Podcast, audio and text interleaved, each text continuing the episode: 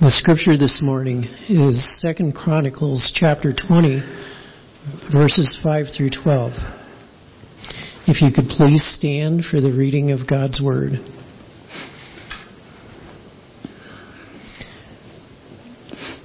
Then Jehoshaphat stood up in the assembly of Judah and Jerusalem at the temple of the Lord in front of the new courtyard and said, O Lord, God of our fathers, are you not the God who is in heaven?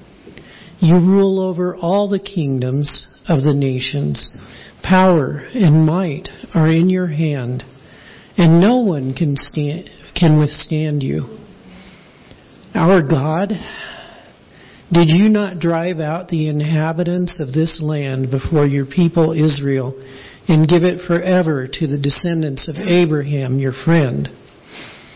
They have lived in it and have built in it a sanctuary for your name, saying, If calamity comes upon us, whether the sword of judgment or plague or famine, we stand in your presence before this temple that bears your name and will cry out to you in our distress and you will hear us and save us.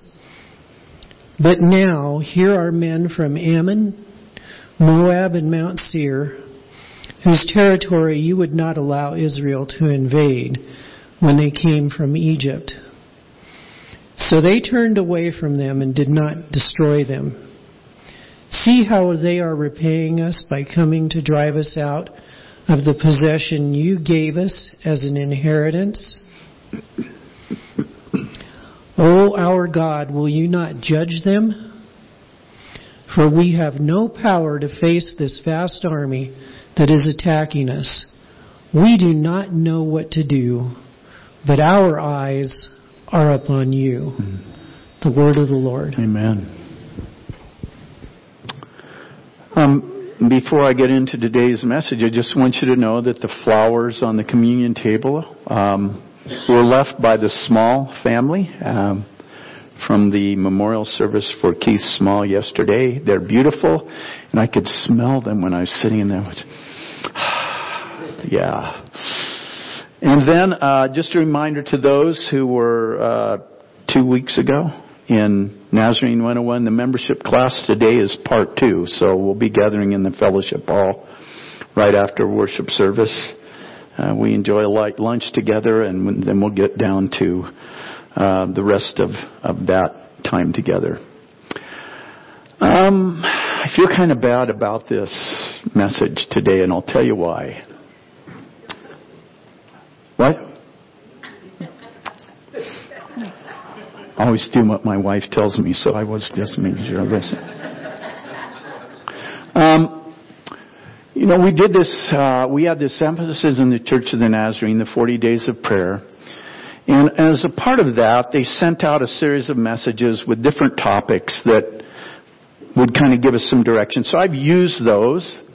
Um, and what I do is I, I take them, I like to take the main ideas because that's what they want us to preach, but I try to make those things my own. I, and so, um, I was planning on preaching this next Sunday.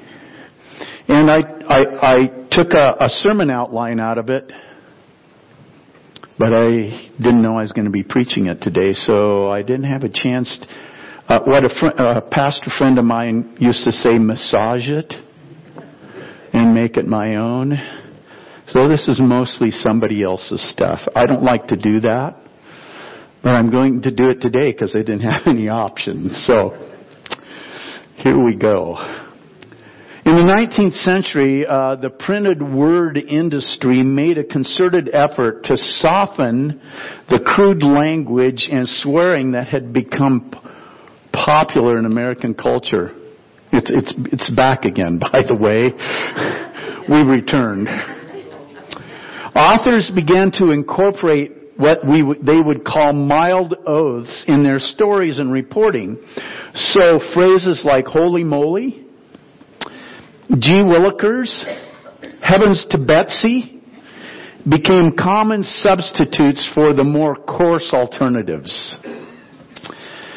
A favorite expression to de- denote surprise then was jumping Jehoshaphat. And if you're wondering what this literature lesson has to do with prayer, the passage that Dean read to us today from Second Chronicles, well, the whole story, he could, I could have had him read the whole chapter, but that would have taken about 15 minutes. So, um, but Second Chronicles, this particular story and where this prayer comes from, it features King Jehoshaphat. He was a fourth, the fourth king of Judah, uh, about 850 BC. And um, ironically, even though they came up with this phrase or term, jumping Jehoshaphat, Jehoshaphat's not known for jumping. I want you to know that. Uh, actually, um, Jehoshaphat's known, known more for being still. But we'll talk about that uh, a little more a little bit later. Um, the context of, of this passage reveals that God's people are divided. There's Israel and Judah. Um, unfaithful Israel under the uh, leadership of wicked King Ahab and his wife Jezebel occupy the north, and then faithful Judah under the leadership of Jehoshaphat reside in the south. Jehoshaphat's reign appears to have been one of unusual religious activity, um, with a pious spirit uh, pervading just about every act of the king. He was trying to restore Judah to God worship, and uh, took some uh, very um, uh, uh, important steps in seeing that that would happen. Um, so, uh, in chapter 17 of Second Chronicles, verses 3 and 4, it reveals to us that Jehoshaphat sought the favor of God in every act of his life. Jehoshaphat was convinced that his nation's character was determined by its, inher- its adherence to God's directives. He understood the importance of ad- adhering to God's commands. So he instituted a system of public instruction for the whole land. He appointed a commission of princes and Levites and priests to go from city to city to instruct the people in the law of God. Their instruction was to be based on the one true foundation of sound morals and a healthy religious life that was found in uh, the first five books of what we call the Old Testament, the book of the law of God. And Jehoshaphat will be remembered as a good king of Judah. He honored God with his leadership. And you might be wondering, uh, well, so what does the biography of King Jehoshaphat and the division of God's people have to do with prayer? Well, it's a fair question. So, let's begin with this. We don't need to imitate the division and brutality of this era, era, of God's people. If you read through the times of the kings, you will realize what, how brutal it was. Even as some of these transitions took place from king to king, or um, right now in my own personal reading, I'm in in this these passages of scripture that talk about these successions of kings and and um, how some assassinated the kings and how others wiped out entire families and how they would go into entire cities and it was a brutal time a brutal time. And and the and the nation was divided as as I just mentioned. Thankfully this this dark history has changed what hasn't changed, however, is what this passage from Second Chronicles has to teach us. Um, see, we will learn where to turn in desperate times. And I think we could say we have times like that occurring right now. Many of us will agree um, that we are facing times like that. We're ravaged by sickness. We've just come through this what, two, two and a half year period of this specter of, of COVID. Um, and now it's monkeypox, although I haven't heard much about that just recently. Um, and division. I think uh, I heard someone say um, the other day, I don't remember it was on something I read online or was listening to, that we're probably as divided right now as we have been since the Civil War. Um, so th- we can maybe sense that that kind of same spirit of darkness looming on the horizon. And we need direction and we need deliverance. We need hope, but where do we turn? What do we do? So in this story from Second Chronicles, we will witness uh, Jehoshaphat's dilemma and learn to pray in our desperation as Jehoshaphat prayed, emphasizing these things, the character of God. And we will see those things in his prayer today. The character of God. Second thing, the faithful track record of God. Um, I've talked about this before, this passage in Philippians where we're told to bring our prayers and petitions to God with thanksgiving. I think in giving thanksgiving, we do this thing of rehearsing the faithful track record of God. To give thanks to God, we need to remember what He's done for us, don't we? So, the faithful track record of God. Third, our posture toward God. And last, the power of God.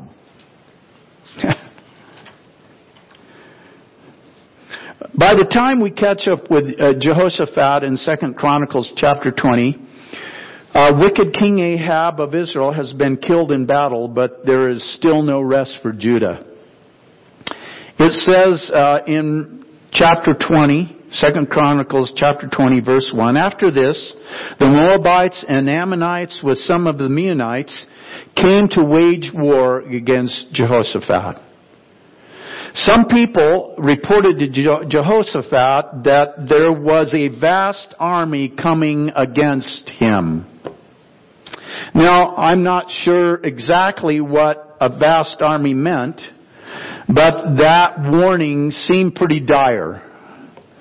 Um, we can assume that Jehoshaphat felt like that warning was desired based on verse 3 where it says, Alarmed, Jehoshaphat resolved to inquire of the Lord and he proclaimed a fast for all Judah.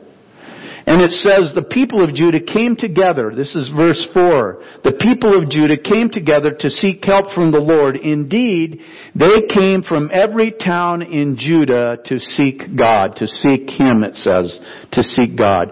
So the king had sufficiently alarmed the, the people that not only, so much so that does not, he not only turned to prayer, but the nation turns to prayer.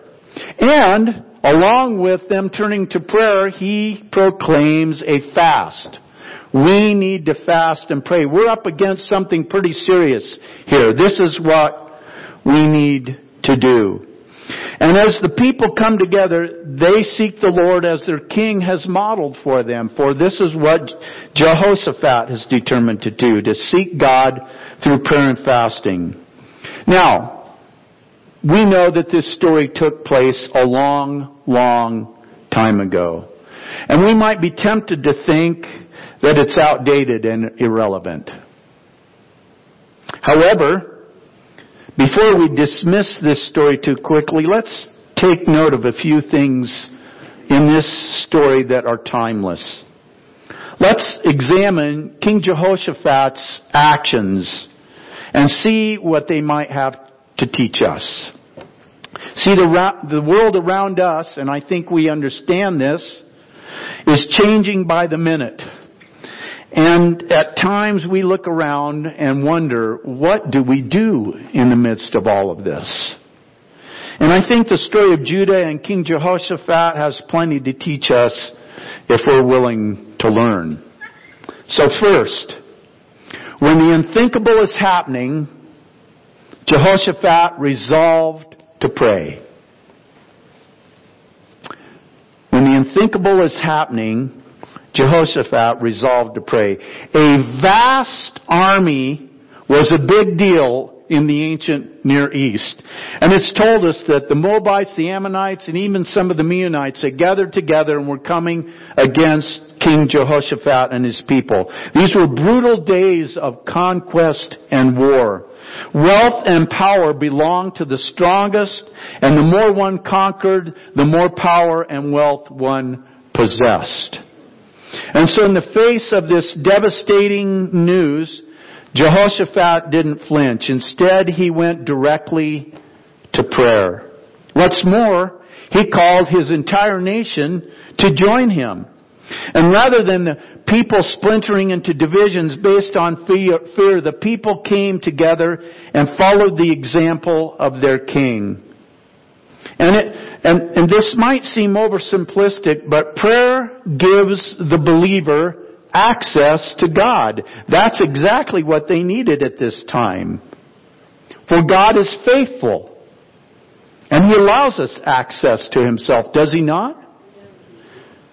Imagine the power of that statement. Ordinary people like us have access to the solitary of the solitary God of the universe whose power is unimaginable. Right? The scripture tells us nothing is impossible, nothing is too hard for God. You know, a, a passage that I love, and, and the psalmist writes this, he talks about the place where God breathed the stars out of his mouth. Imagine that. We're still trying to figure out well, I, I think it's probably impossible to count them. Our galaxy alone has million, billion, millions and billions of stars, and we know there are innumerable galaxies out there with millions and billions of stars. God, the scripture says, breathe those out of his mouth. And here's the clincher. He calls them all by name. You mean there are millions and billions of different names? I guess so, because it says God calls them all by name. Someday He's going to call them all to wink out, by the way. It's going to bring it all to a close. But, that's how big God is. That's how powerful God is. That's God that we pray to. The solitary God of the universe whose power is unimaginable. He, he's the same God who carved out the oceans and hung the stars in the night sky, the same God who hears us when we pray. So what was true for Jehoshaphat, what the Bible consistently reveals, is still true for us today. When the unthinkable threatens, we, like Jehoshaphat before us, must resolve to pray. Thank you. Second, Jehoshaphat's prayer took a distinctive shape. And he begins this way. His prayer begins by reciting the character of God. We have to remember who God is, don't we? Lord God of our ancestors, are you not the God who is in heaven? You rule over all the kingdoms of the nations. Power and might are in your hand, and no one can withstand you. Moabites, Ammonites, Meunites, any other kind of ite cannot withstand God. So he celebrates and praises God for who God is. But at the same time, he strengthens his own faith and that of his people. And we need to remind ourselves, don't we, of who God is? That, that strengthens our faith. It, it gives us confidence then to seek Him for what we're needing Him to do right now. Just as Jehoshaphat and the people of, of Judah needed God to act in their behalf as these vast armies were coming against them. Next, he continues by tracing God's faithful track record. remembering what God has done in the past. He says, Our God, did you not drive out the inhabitants of this land before your people Israel and give it forever to the descendants of Abraham, your friend? We're remembering what God has done already. They lived in it, he says, and built in it a sanctuary for your name. So he's rehearsing what God has done for them as a people already. Remembering the ways that God has delivered in the past is a powerful faith building tool for desperate times. And hopefully we've got those things in our lives that we remember. You know, I've talked about this before because the people of Israel, well, when they were one nation, when they entered the land, they would, they would build these little monuments, stones of remembrance. Remember, God did this thing. And he, he commanded them, just put this little pile of stones up so that when you walk by it with your kids, and the kids say, hey dad or hey mom, what, what's that about? And then you can rehearse to them. Well, here's what God did. And, and we need those stones of remembrance in our lives, don't we? Those places we can go back to and say, here's what God did in our lives. Here's what God did in our family. Here's what God did in our church, in our circumstances, in our nation, whatever it may be, so that we can remember how God has come through for us in the past. So our, our present circumstances are no surprise to God. God has seen it all and faithfully walk with his people for all time. Standing before the assembled nation, Jehoshaphat helped them remember the faithfulness of God as an encouragement in the face of the difficulty that they now faced. And then the next thing Jehoshaphat does is lay out his request. We've got something here that we need your help with, God. If calamity comes upon us, whether the sword or judgment, this is verse 9, whether the sword of judgment or plague or famine, we will stand in your presence before this temple that bears your name and will cry out to you in our distress and you will hear us and save us. I think that's a pretty powerful statement of faith. You will hear us and you will save us. The king recognizes that though God has blessed Judah and provided for them a position of relative safely, safety up to this point, they are still utterly dependent on God for their future, for what's happening right now. There's no posturing here. There's no false bravado to, to pull the wool over the eyes of the people. There isn't a shred of self-reliance. Jehoshaphat cries out to God for help in the face of what is a desperate situation for him and his people. And then finally, the king prays for humility. Or excuse me, with humility. He says in verse 12, For we have no power to face this vast army that is attacking us. We cannot do this ourselves. Then Jehoshaphat utters the words that are the basis of all prayer. and we've all said this in one form or another. We do not know what to do, but our eyes are on you. How many times have you prayed, prayed that prayer in one form or another? Sometimes our prayer is just this help. Yeah. In this moment, the king captures the very heart of our utter reliance on God. The circumstances of life can often be overwhelming. We quickly exhaust our human resources and find ourselves at the end of ourselves. We seek for another option or better plan, but we come up empty. So what do we do in such dire circumstances?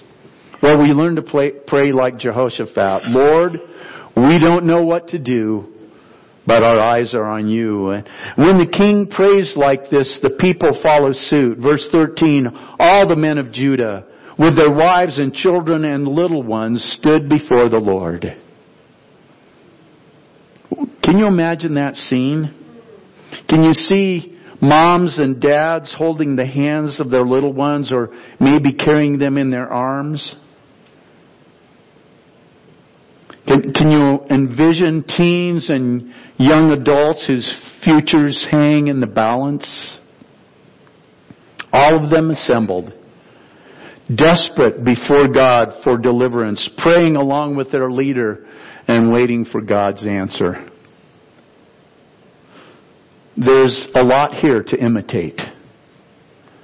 Families can recover the power of praying together. Churches can renew the practice of prayer meetings.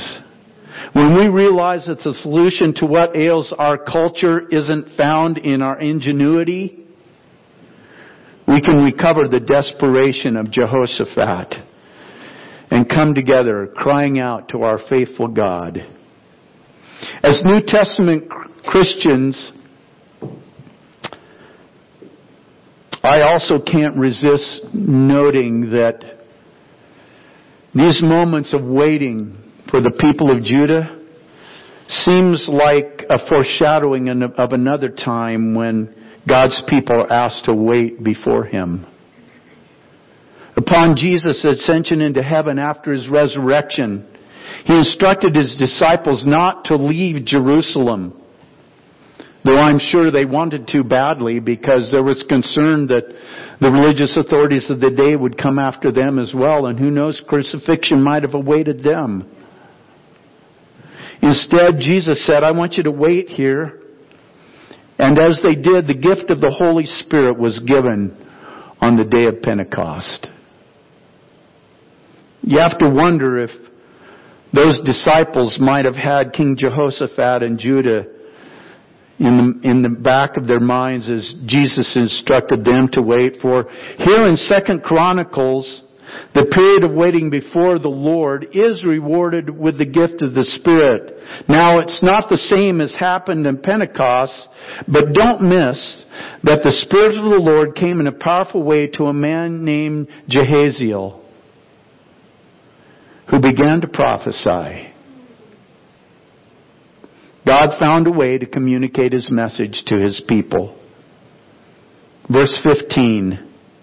Do not be afraid or be discouraged because of this vast army. For the battle is not yours, but God's. And the message gets even better for Jehoshaphat and Judah. You will not have to fight this battle. Take up your position, stand firm, and see the deliverance that the Lord will give you. Do not be afraid. Do not be discouraged. Go out to face them tomorrow, and the Lord will be with you. So when Jehoshaphat prayed, celebrating the character of God, retelling of God's faithful track record, making a specific request and then demonstrating humility before God, God's Spirit came and pointed the way forward. Now it was a long time ago. Does God still work like that? Yeah, I think God does. When we acknowledge who God is in prayer, we are offering our highest praise retelling God's mighty acts across the ages and in our own lives restores our trust in Him. In light of who God is and what God has done, we can with faith offer our request always coupled with the humility of Jehoshaphat. We don't know what to do, but our eyes are on you. When we pray like this, we can depend on God to send His Holy Spirit to help us. God is faithful to hear and answer our Jehoshaphat prayers and show us the way forward. This is our call in these days that we're living in. God will answer by sending His Spirit, and God's Spirit will help us find the way forward.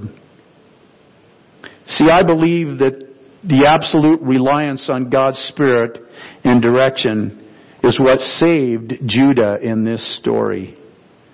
And I believe that it will be the church's willingness to seek and obey the Spirit of God that will provide the direction we need for our ministry in the days and weeks ahead and how we deal with the pressures that are being placed upon God's people and His church in these days. Well, radical obedience was the response to God's Spirit as He came and spoke through Jahaziel. King Jehoshaphat responded to the outpouring of God's Spirit through Jahaziel with worship. It says, Jehoshaphat bowed his face to the ground, and all the people of Judah and Jerusalem fell down and worshiped before the Lord. That was verse 18. Worship is without question uh, an appropriate response to the work of God's Spirit among us. Amen? How essential to give God praise for His faithfulness in response to our prayers. But Jehoshaphat's obedience doesn't end in prayer. The next morning, there was this radical plan or strategy for the battle that they thought would be taking place. Rather than armor bearers or swordsmen, leading the way, Jehoshaphat appointed the choir and worship team to lead the nation into battle. So there you go, Julie.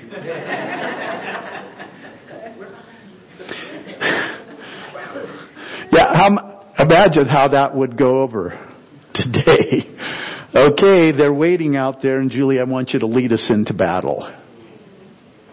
Oh, by the way, uh, Gary and uh, Christy and Maeve and Connie need to go with you. They're going to be in front of us all.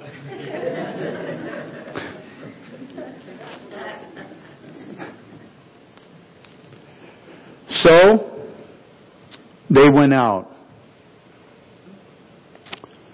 An unconventional way of, of going to battle, to, to say the least. In verse 22, as they began to sing and praise, the Lord set ambushes against the Mo- men of Ammon and Moab and Mount Seir who were invading Judah and they were defeated. To be more precise, God caused the armies to fight against each other. All their strategies came to nothing. And instead, they undermined and destroyed one another. We have prayed that way. We have prayed that way. We have prayed that God would confound and confuse and cause some of those that we're contending with, we would, that would cause disagreement and contention between them so that their strategy would fall apart. Well, that you could, that's what happened here. That's the least you can say about it. They actually killed each other. so, all their strategies came to nothing. Instead, they undermined and destroyed one another. Jehoshaphat didn't have to do any jumping at all. he only needed to stand firm and see the deliverance of the Lord just as the Spirit had said. So great was the plunder for God's people that it took th- three days for Judah to gather it all off and cart it off. Wow. What an incredible victory. Sounds kind of crazy, right? How does that happen? I mean, does God do that, really? Yeah, he does. Maybe those kind of amazing, I didn't expect God to do that things don't happen more often because we spend far too much time relying on what we, what we think we can do. Our own creativity and strength. And, God may have other plans, but we never see them because we don't have the desperation that Jehoshaphat did. What might happen if the church began to pray, celebrating the character of God, rehearsing His faithful track record, and laying out our requests with humility? Is it possible that God might move today as God moved then?